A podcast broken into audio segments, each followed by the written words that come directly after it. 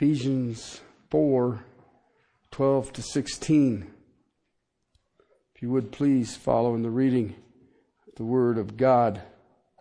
For the equipping of the saints, for the work of service, to the building up of the body of Christ, until we all attain to the unity of the faith and of the knowledge of the Son of God, to a mature man, to the measure of the stature which belongs to the fullness of Christ. As a result, we are no longer to be children, tossed here and there by waves, carried about by every wind of doctrine, by trickery of men, by craftiness and deceitful schemings. But, speaking the truth in love, we are to grow up in all aspects unto Him who is the head, even Christ, from whom the whole body is being fitted and held together by what every joint supplies, according to the proper working of each individual part, causes the growth of the body for the building up of itself in love. Father, we uh, we wish to hear from you. Father, I would ask that we would understand what the body of Christ is, what a privilege of being in the body of Christ it is. But Father, also understand that the church is so precious to you that you gave your Son to die for her. So, Father, as we look at this building up of the body, the strengthening of the body, may we see your pattern. May we hear you. And may we rest in the assurance that you who have started a good work will see it to completion. Christ, Christ alone. Amen. We are looking at the church. You could probably take 50 Christians and ask them, what is the church? You'd probably get 50 answers and it would probably scare you on how many would be wrong. But when I look at the church, I uh, always have to go back to Peter and he said that it was bought by the precious blood of Jesus Christ. I'm thinking that if it's that important to him, my prayer is for the body of believers that it would become that important to them. So we are looking at this building of the church. And what we are looking at and have been over the last few months is God's pattern. Okay, in verse 11, if you look there, he said he gave some as apostles and some as prophets, some as evangelists, and some as pastor teachers. When we look at that and we understand that, then you can back up to chapter 2, verse 20, where it says the foundation was laid by who? The apostles and the prophets. And then the building on the apostles and the prophets, the building on that foundation were the evangelists and the pastor teachers you can see a pattern there that God has already laid out and makes very good sense. Okay, then in verse 12, we were looking at it, is that some of your translations will say perfecting of the saints, the maturing of the saints. Same thing. To perfect us means that we are mature. Okay, total perfection will not happen until we leave these earthen vessels and step into glory. But until that time, we are to individually worry about ourselves, not other people, worry about ourselves that we are growing. And we, that happens to us through gifted men that God has placed in the body of Christ. Pastor teachers and evangelists. Uh, all of us have different people in our lives that were gifted men who have taught us, who have strengthened us. Why? So we will mature. Each and every one of us, we can grow and we will mature. It is, it's, it's a sad state that I see today in the body of Christ of, how do I say this? The lack of maturity in the saints.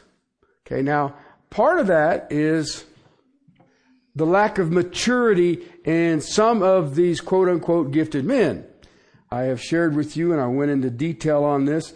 Being a gifted speaker is not a gifted man. There are many politicians are gifted speakers.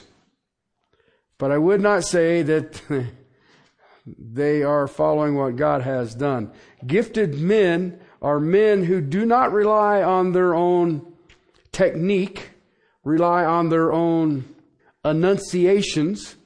They rely on the Spirit of the living God through their diligently, rightly dividing truth and then sharing that truth. Those are the gifted men. All right. We are in a section now that he's laid out this, how it begins with these gifted men. That a purpose of these gifted men is the equipping of the saints. So when the saints are mature, what do they do? The work of ministry. Okay. Uh, take the word ministry. I, uh, most of, if you've been raised in the church, when you think of minister, you think of the pastor. Okay? When you hear the word minister, just immediately just plug it in service. All right? So when you look at these mature saints, they will do what in the church? They will serve. They will not serve until they are mature. Because what you'll find is they'll get more in the way than they'll actually serve. Uh, I shared in our Sunday school class, first few years of my ministry, I spent most of my time putting out fires that the quote unquote servants were starting. And, and so, you know, you just kind of run around, stop, stop, stop, stop. Okay. And, and God bless them. They were trying, but it's like I see new children of God and they're, they're cute. They're like a new puppy. They're just, they're adorable and they're exciting and they're enthusiastic, but they wee wee all over everything. Okay? But they're still cute. You can't help it. You want to pet their heads and all the rest of it. And, and yet they sometimes make a bigger mess than they do any productivity. All right? So we've been looking at this. We look at this perfecting thing and what does it take? I've already shared all this with you. I'm not going to go back over it. But he shows that in the maturing for ministry, okay, there's five purpose clauses. All right? There's five purposes and their results. All right? And that's what we have been working on. I'll go quickly over the first three. The unity of the faith. Okay, now, this is where you get most believers today, they glaze over because the unity of the faith is doctrine is doctrine. The study of theology. The study of theology is the study of God. Okay? Not who do you think he is, but what does this book say he is? Okay? And it's amazing because the average Jehovah's Witness who comes up and bangs on your door can turn an evangelical inside out within a minute. Craziest thing I've ever seen in my life. I mean, it's just, and I'm sitting there going, well, why is that? Now, I'm smart enough to know if they're sending you to your door, they've trained these people. Okay? But the, the problem that I have is we have these things called churches, and why ain't we training people? I love it when they come to my door. It is an awesome time. Sit down. I have some questions. Please, please sit. Now, it's really weird because nobody says, well, how's come every time we go to this guy's house, he's here? Doesn't he have a job or something? And nobody's ever asked me that, and I think it's kind of cool. Okay, because I know where their flaws are, but I also know what this says. And so I will go to their Bible and ask them questions that are in their Bibles that they have yet to edit. Okay, they're working on it. Their Bible will get smaller as it goes on. All right? But this unity of the faith comes from one place, people. It isn't Christian college. It isn't seminary. It comes from the body of Christ. Where are the gifted men? In the body of Christ. So if you're not here listening to the gifted men, guess what? You're in trouble you are in serious trouble. All right? Because you're telling God that I don't need the gifted men. I can figure it out myself. And my thing is, really? So you can get yourself saved, right? Okay, just an idea, just, just wondering. So, the unity of the faith comes from the verse by verse exposition of the Word of God. The word, the word exposition just means explaining it. Just means explaining it. Okay? When this maturing is taking place, um, that's what causes the world to see the church. I've seen it. What you see in the church in America is abnormal to the rest of the world. Okay? I, I mean, I hate to break, pop your bubble, but what we have here is not normal anywhere else that I have been. All right? I'll give you an illustration. One year I was in uh, Orel in March in, in, in Russia. Now, you got to remember, Russia is way north. Okay? Paris, France is farther north than Maine. And Russia is north of that. All right, so they've got that weird winter thing where the sun comes up about 9.30, 10 o'clock in the morning and goes down at about 3 o'clock. That's why they all walk around looking grouchy. But I remember that it was cold and they had shoveled snow all winter. And when you walked from the little place that I was staying over to the church, you were walking in a trench of snow. I remember one morning that I got up, my body clock was trying to figure out what in the world I was doing. But I looked down and I could see into the fellowship hall of the church. Well, you know, you try to figure out your watch, watch 9, 10, 12, 13, you know, what time is it? And, and it was about 4.30 in the morning. I don't do math well that early, but anyway, so I'm, I throw some clothes on and I cruise over to see what's going on in the church. I go in there, the whole fellowship hall is full of kids. Kids. I'm talking middle school, junior high, and high school. And I'm sitting there going, what happened? Something had to happen. So my interpreter was there, Misha, and I said, Misha, man, what is going on here? He said, well, the junior high kids are teaching the middle schoolers the book of Galatians. And I was like, well, really? And he says, and when they get done after 45 minutes, then the high schoolers will teach the junior high the book of Galatians. And I said, Well, you know, it's like four o'clock in the morning, right? Oh, yeah. Okay, so what, see what I'm trying to get at? This church ain't like that. Try to get your kids up at four o'clock in the morning. Let alone, hey, you want to read a Bible? Okay. But see, they've had all of this time under the communists, they didn't have access to the scriptures. And the unity of the faith is based on the scriptures. The reason that we are working over there in Russia now is that uh, when the collapse of socialism happened, then they asked us to come and put a fence of doctrine to guard the church. All right? They didn't want to know how we did it. They wanted us to give them solid doctrine so they could defend themselves. That's the unity of the faith. And it only comes through explaining the scripture. The next thing is is that you will come to the knowledge of the Son of God. This is an intimate relationship with the Lord Jesus Christ. The purpose of this perfection task, this maturing task, is to experience the oneness that is in the unity of the faith. Experience then the fellowship of Christ. That intimate relationship with Christ. That intimate relationship with Christ will be you and me individually, but it will also be us collectively. We all have that intimacy with Christ. The word knowing there is the same term that Adam knew Eve and they had children. That's the depth of that intimacy. It's more than Jesus loves me, this I know, for the Bible tells me so. We are to step beyond what I call bird bath Christianity.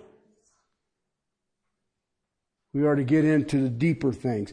Each and every one of us. This is not something that, well, the Sunday school teacher, or no, maybe I get the pastor, maybe I'll get an elder, or so, and that's not it. It's you. Each and every one of you. As you grow in your understanding of theology, your unity with the saints gets bigger and bigger.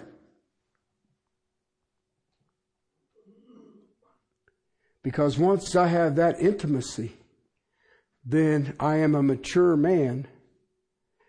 And he gives you the definition of it in the stature, in the fullness of who? Christ. Listen, I, I know that this causes people to choke. And I'm sorry, but you know why you're choking? Is you don't know him to the depth that you can understand him. We hear that you hear the word sanctification.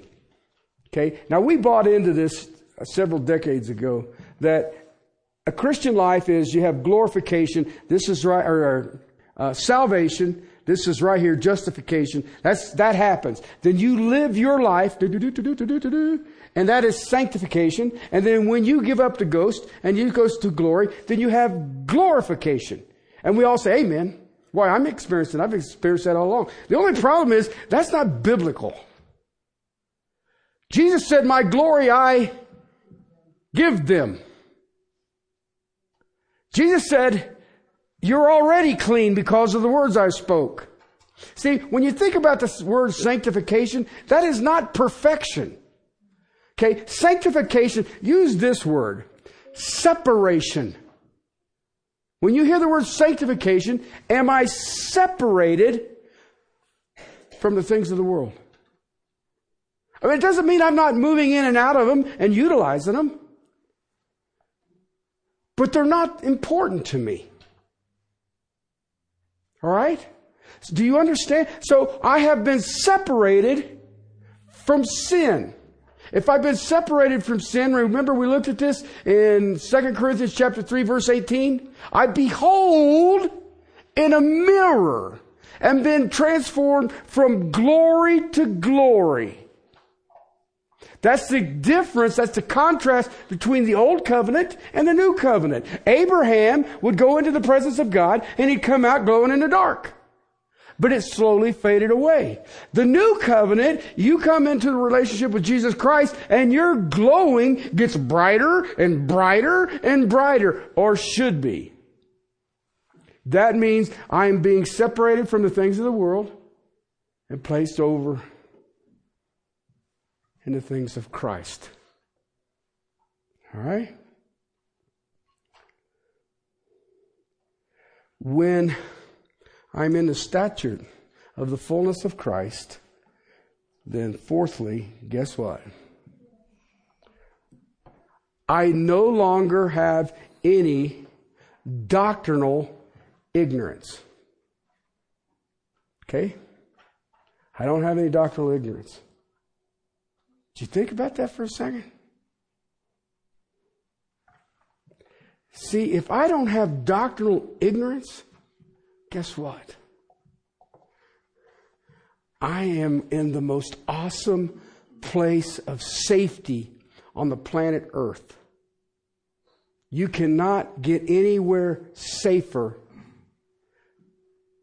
than to have solid, deep doctrine.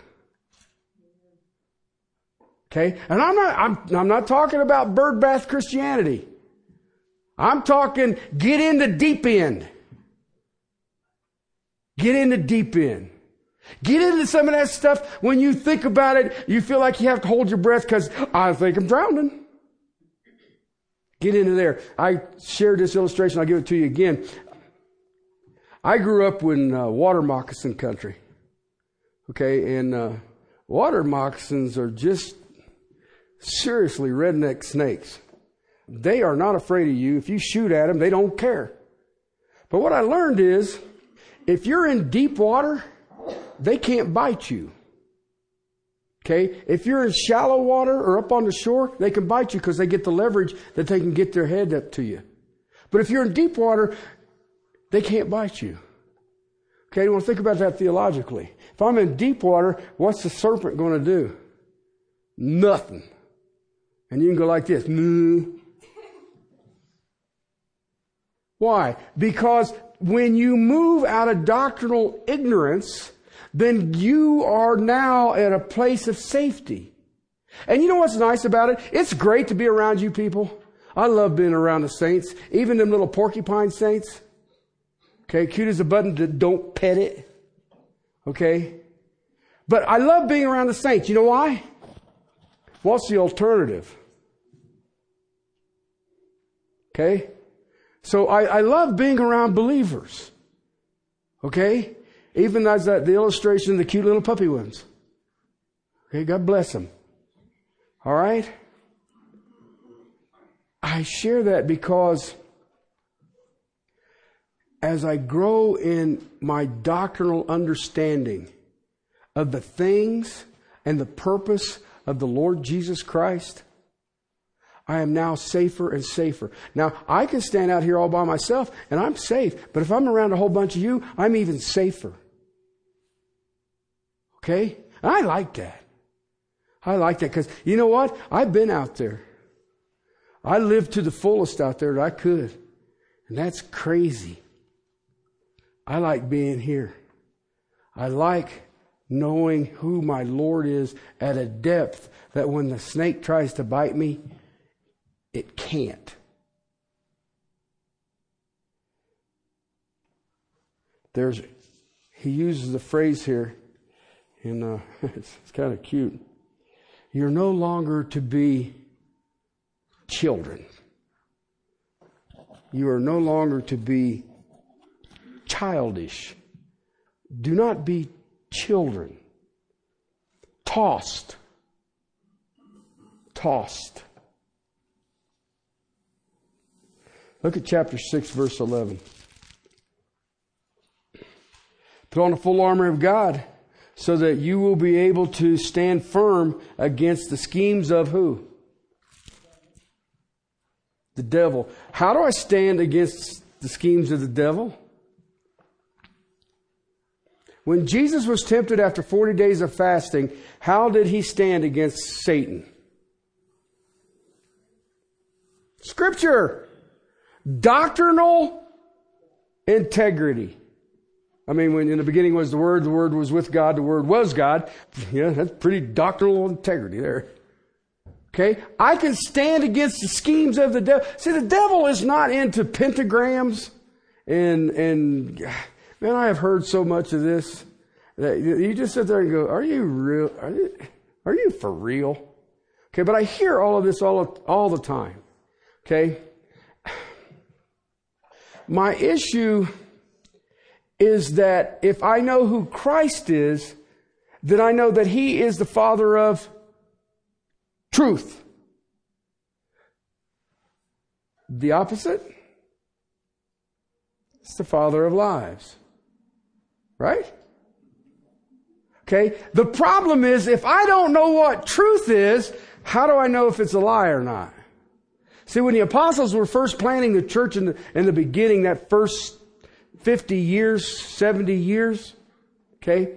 The apostles had the ability to do miracles because they had the Old Testament, but they were instituting the New Testament. They had the old covenant, now they're showing them the new covenant. Now then, how do you and I know if what the man is sharing with me is truth?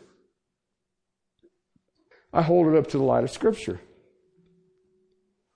I hold it up to the light of Scripture. That allows me to stay away from the things of the devil. You know, I, I see this the sleight of hand.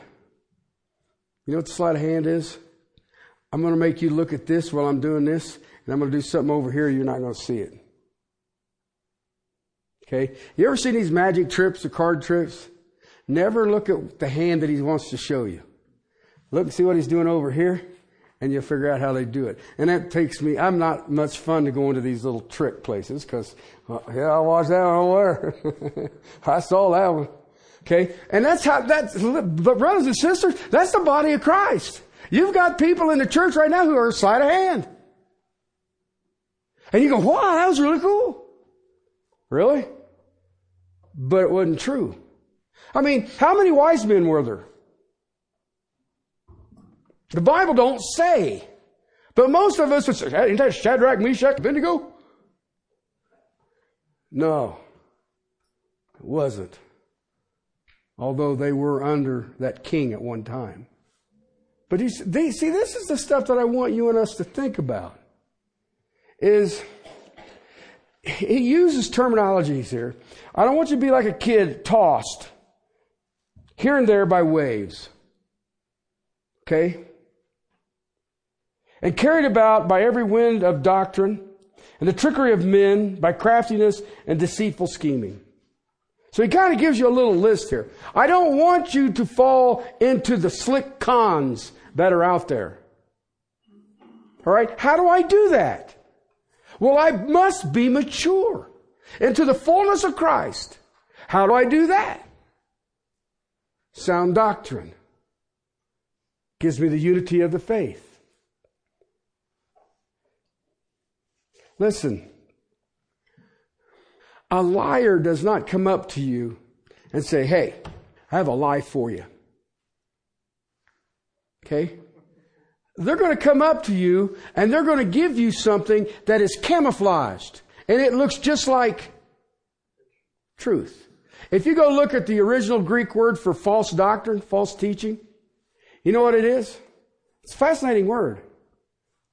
Parallel. It lays right beside truth.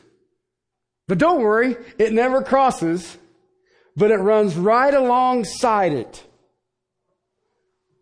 Right? That's why, you know, I see some of these pastors, man, they grin all the time, and that makes me nervous. If I'm teaching about God's judgment, how can I grin?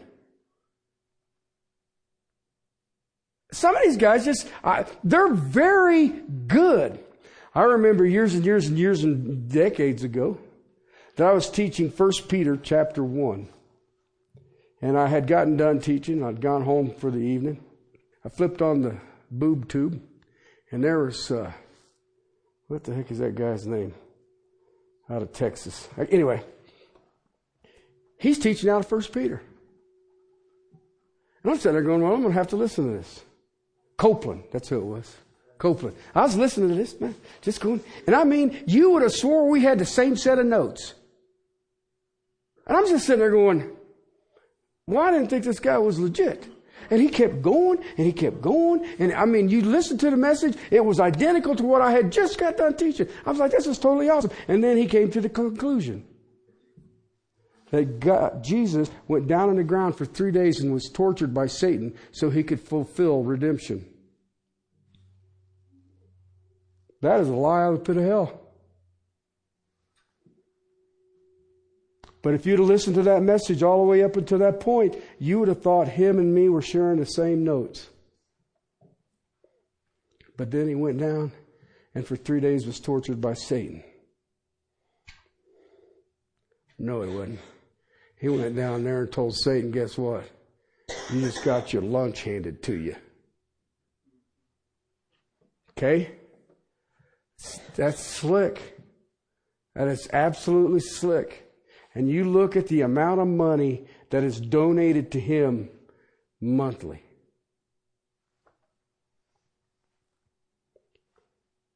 As we are perfected, as we are matured, none of this is going to deceive you because you have become mature. I am amazed at the number of pastors who will quote books that they have read by known heretics. Why would you read that? Why? Well, but it makes a lot of sense. What? You cannot be fooled if you're not a child. Listen,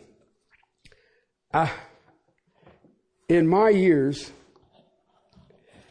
before Christ and after Christ, there's something I have noticed.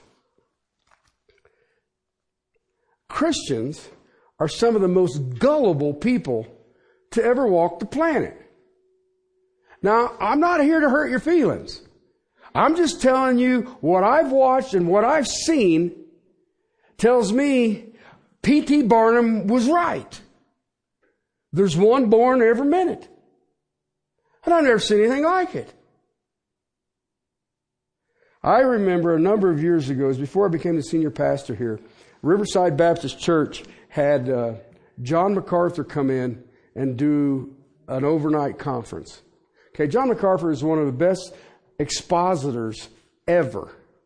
Okay, when we got up there, we thought, man, we're going to have to park over by the football stadium. Oh, I just don't know. We got up there. You know, there was less than 70 people at that.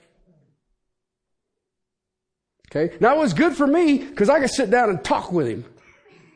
Hey, man, I got some questions. Okay, the following week, I'm going to get myself in trouble with this one, but you guys are going to have to deal with it. Eb from Green Acres. Anybody remember Green Acres? Some do, and everybody's like, what is a green acre? Okay. Do you remember Eb from Green Acres? The, the, hand? Okay, well, he's a believer, and he was up there at Riverside, and there was standing room only in the main auditorium, and there was overflow into the, this fellowship hall that's on the property. And had a big screen in there and all the rest of it. They thought that they probably had somewhere around eight or nine thousand people to see Eb. Okay? And Eb was hilarious. But so is Don Rickles. Well, you may not like Don Rickles. I like Don Rickles. Okay? But do you see what I'm trying to get at? So tell me that we're not gullible.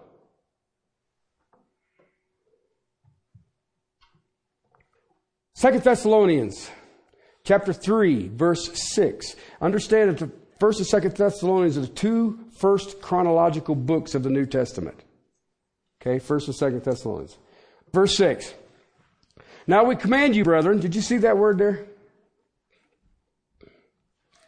Command does not mean I'm asking nicely. Command you, brethren, in the name of our Lord Jesus Christ, that you keep away from every brother who leads an unruly life and not according to the traditions which you have received from us. That seems pretty straightforward to me. And yet, if this is the first two books of the New Testament, chronologically, these were the first two written, what was he dealing with then? Corrupt people in the church, deceivers, con men. And he says, What are you supposed to do with them? Send them money and they'll send you a prayer cloth. No, what are you supposed to do with them? Stay away from them. But Christians are gullible. You know what? If you think about it, Christians buy more junk than any other group. I had a friend had a Christian bookstore and he had a great deal with a bunch of books. This is before the internet and downloading and offloading and all the rest of it, you actually had to go buy a book. And he shut it down because all the people that were shipping him literature started mandating him by, he called them knickknacks. Okay? And he said, I can't in good conscience do this. He said, it's bad enough that every once in a while they send me some con man's book and I just file it under later. But he says now they want jewelry, they want rings, they want coffee cups, they want stickers for your car, stickers for your forehead, stickers for this, that, and the other, whatever. And yet, you know what? We buy it. We buy it. Which is good because I've gotten behind some of these fish cars And, and uh, it's obvious the driver's not saved, but I'm glad that the car is. You know, people say, well, you don't have anything that identifies you. And I was like, nope, because every once in a while, I'm short tempered when I drive. And I don't want them to blame my Jesus for what I just did. Okay? There's so much out there, and there's so much corruption. These people are corrupters of the Word of God.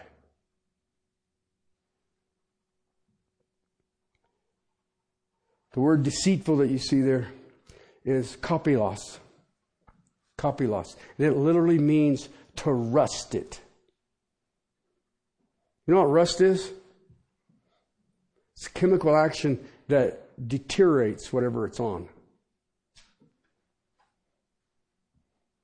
And that's what he's describing some of these people that will come in and toss children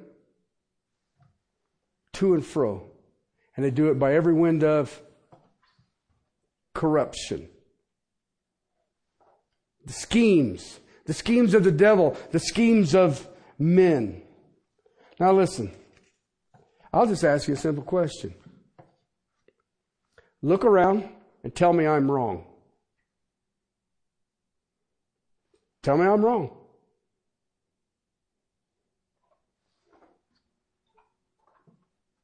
I just look around. I mean, have you ever checked out some of the quote unquote Christian television shows? Ugh. I, I just, I, I, I'd rather listen to CNN. I've heard some of this stuff. You listen to it and you're like, what? What are you talking about? I still like the guys who want to send me water from Israel, though. I, I think that's unique. You're going to do what? That's sort of like when you can buy a canned snowball. Did you ever see those? Look, I got I got a can full of snowballs from Colorado. Okay, I mean it's the same thing. You're like, oh man, all right, I should have thought of that. All right. But I listen to this and it just, it is frustrating. And I wonder why the church is in the condition that it is. Well, for one thing, the people are at best birdbath Christians. The tragedy is, Paul warned us that there will come a time at the end when people will heap to themselves teachers that will tickle their ears. You know what scares me about that? The word heap. That means there is a bumper crop of these people willing to lie to you. That's just. I, we had a guy in the church here who was getting knee replacement surgery. And they asked me, him and his wife asked me if I'd come up before the surgery and all the rest it. I said, yeah, I'll be up there. So we were sitting in the pre-op room and, uh, the doctor comes in, he writes on his leg which one they're going to work on, big old X on it, and, and, and all the rest of it. And they start explaining to Brian and Karen, this is what we're going to do, and this is what we're going to do. And I'm just sitting there. I'm waiting for him to leave, and we'll pray. So the guy said, uh, you're, her, the, you're the pastor? And I said, yeah. And uh, he says, you got any questions for me? I said, yeah. He said, what's that? I said, you ever done this before?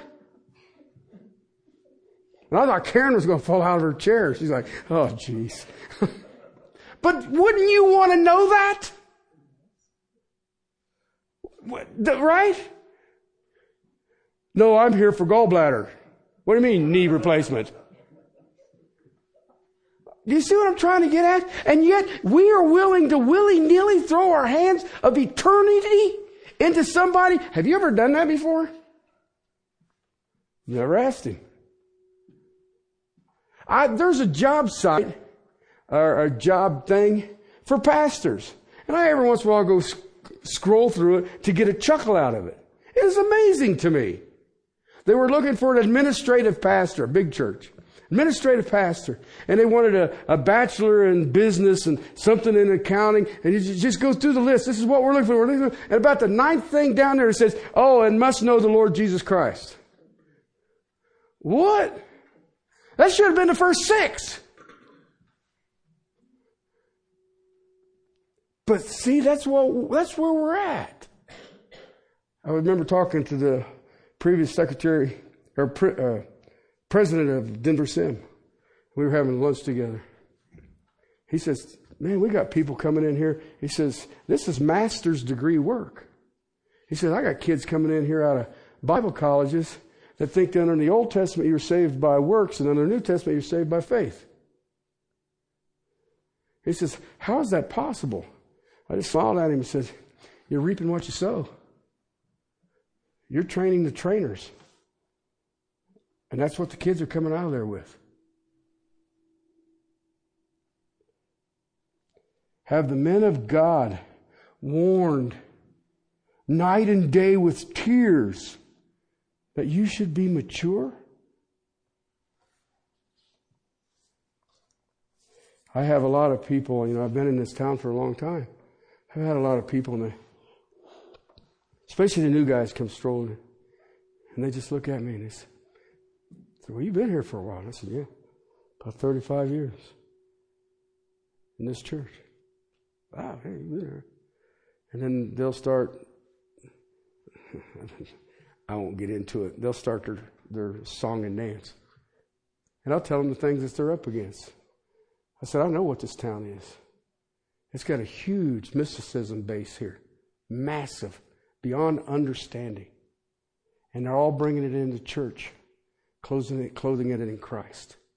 And they all, after a while, they look at me and says, well, I think you've just been here too long. You're just real cynical. I just smiled at him and said, Is it am I cynical or am I discerning? You might want to check that.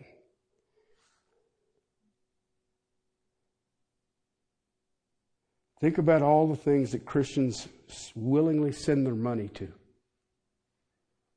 Just think about it. Think about all the things that Christians read.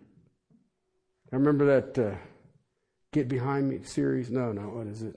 Left. Left Behind. Yeah, Left Behind. And when those books would come out each time, people would stand in line to get it. And it was amazing to me it was amazing because I didn't think it up. But anyway, it was it was amazing to watch what people would do. I mean, they'd wait in line. The new series, it's going to be here today. I said, you know, that's fiction, right? Because, uh, yeah, anyway. Think about, I remember uh, two friends of mine, uh, publishers, though I know them and I'm not on their Christmas list, but they were at a Christian booksellers convention thing like this. And I said, Well, what's that like? He says, It is amazing the amount of heresy that they can put under one roof. And I thought, you know what? That's true. That's true. So much that we accept as Christians, truthfully, I believe it's shameful. All right? If we are going to heap to ourselves teachers that tickle our ears, it means there's a bunch of them. Don't you think we should be more cynical? or at least a little more discerning? Heard somebody tell me one time the church in America has a spiritual case of AIDS. It can't defend itself. Ask yourself a question. I mean, you hear people playing with spiritual gifts. I have the spiritual gift of this, a spiritual gift of that, of whatever. Just throw it out there. How many of them have ever said, you know what? I have the spiritual gift of discernment. That's not one of them gifts that I'm going to go after discernment. I think I'll go with discernment. Okay? But we are in desperate need of it. We get caught in the conning of men when we are childish. When you start basing your theology on an experience or an emotion, it used to be like that old TV show where the robots say, Danger, Will Robinson, danger! Because experience does not validate Scripture. Because my Bible says in this life you will have tribulation. Sign me up, huh? I don't want to base my walk on experience. I don't want to uh, fall to craftiness because I know who is behind that. I do not want to be tossed with every wind of doctrine. Remember uh, 2000? What was it? Y2K? Something like that? Remember that? You cannot believe the number of Christians that I dealt with who were selling everything to move to Israel because this is it. And I said, You're out of your minds. And I would explain to them the time or the date is not known. It's not known. And I know a large group of people up in the not far from here who sold everything and they got as far as Egypt and the guy who was the brainchild behind it left them with everything and they were trying to figure out how to get back to the United States. Okay? And these people said under quote unquote Bible teaching. Which tells me if they fell for that, then they did no Bible reading. How do you know what I'm saying is truth? What does it say here? Listen, if you're really honest with yourself, I have a granddaughter and I have a grandson. and they're a torment to their parents, and I think that's a blessing. But you can look at them and tell them anything, and they smile at you and they're in agreement. Doesn't matter. And for a guy like me with my sense of humor, that sometimes is dangerous. I remember my niece and nephew and explaining to them where olives come from. And uh, I'm not going to explain that to you because it freaked them both out. They've never eaten an olive since.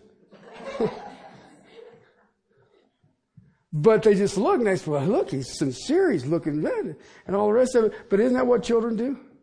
You get down right there by me. You tell them whatever you want to tell them, and they're like, oh, okay. Right? That's the same way with some Christians. You can tell them anything. And remember, false teaching lays parallel. Lays parallel. Children believe sincere faces. That's why when we have children, we say, don't talk to strangers. Right? If the church is ever going to protect itself from lies, it has to be united in the faith. It has to have an intimate relationship individually and collectively with the Lord Jesus Christ. It must be maturing. See, that's what keeps the lies out. The lies don't even come in. You know, I've had people that said, Well, Terry, you've got Baptists out there on the wall. That's the reason you don't grow numerically. I was like, Really? Wow. Gates of hell can't stop it, but Baptists can. I told him, I said, No, I'm not going to change it. They said, Well, if you change it, you... I said, No, I'm not going to change it. If the doctrine is true. It is taught and it is stood on with confidence. You slam the door to the con men, to the lies, and the schemers. Chapter 3 of 2 Corinth or 2 Thessalonians verses 14 and 15. If anyone does not obey our instructions in this letter, Take special note of that person and do not associate with him so that he will be put to shame. Yet do not regard him as an enemy, but admonish him as a brother. Make a note. Make a note. 2 Timothy chapter 3.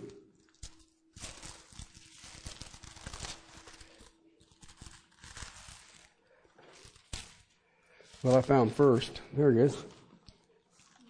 3, verses 1 to 5. Realize this, in the last days, difficult times will come. Okay, now listen, he's telling you what the church is going to look like. Men will be lovers of self. Charles Spurgeon says that's the sewer pipe the rest of this pours out of. Tell me, ask me a question. Answer me this question.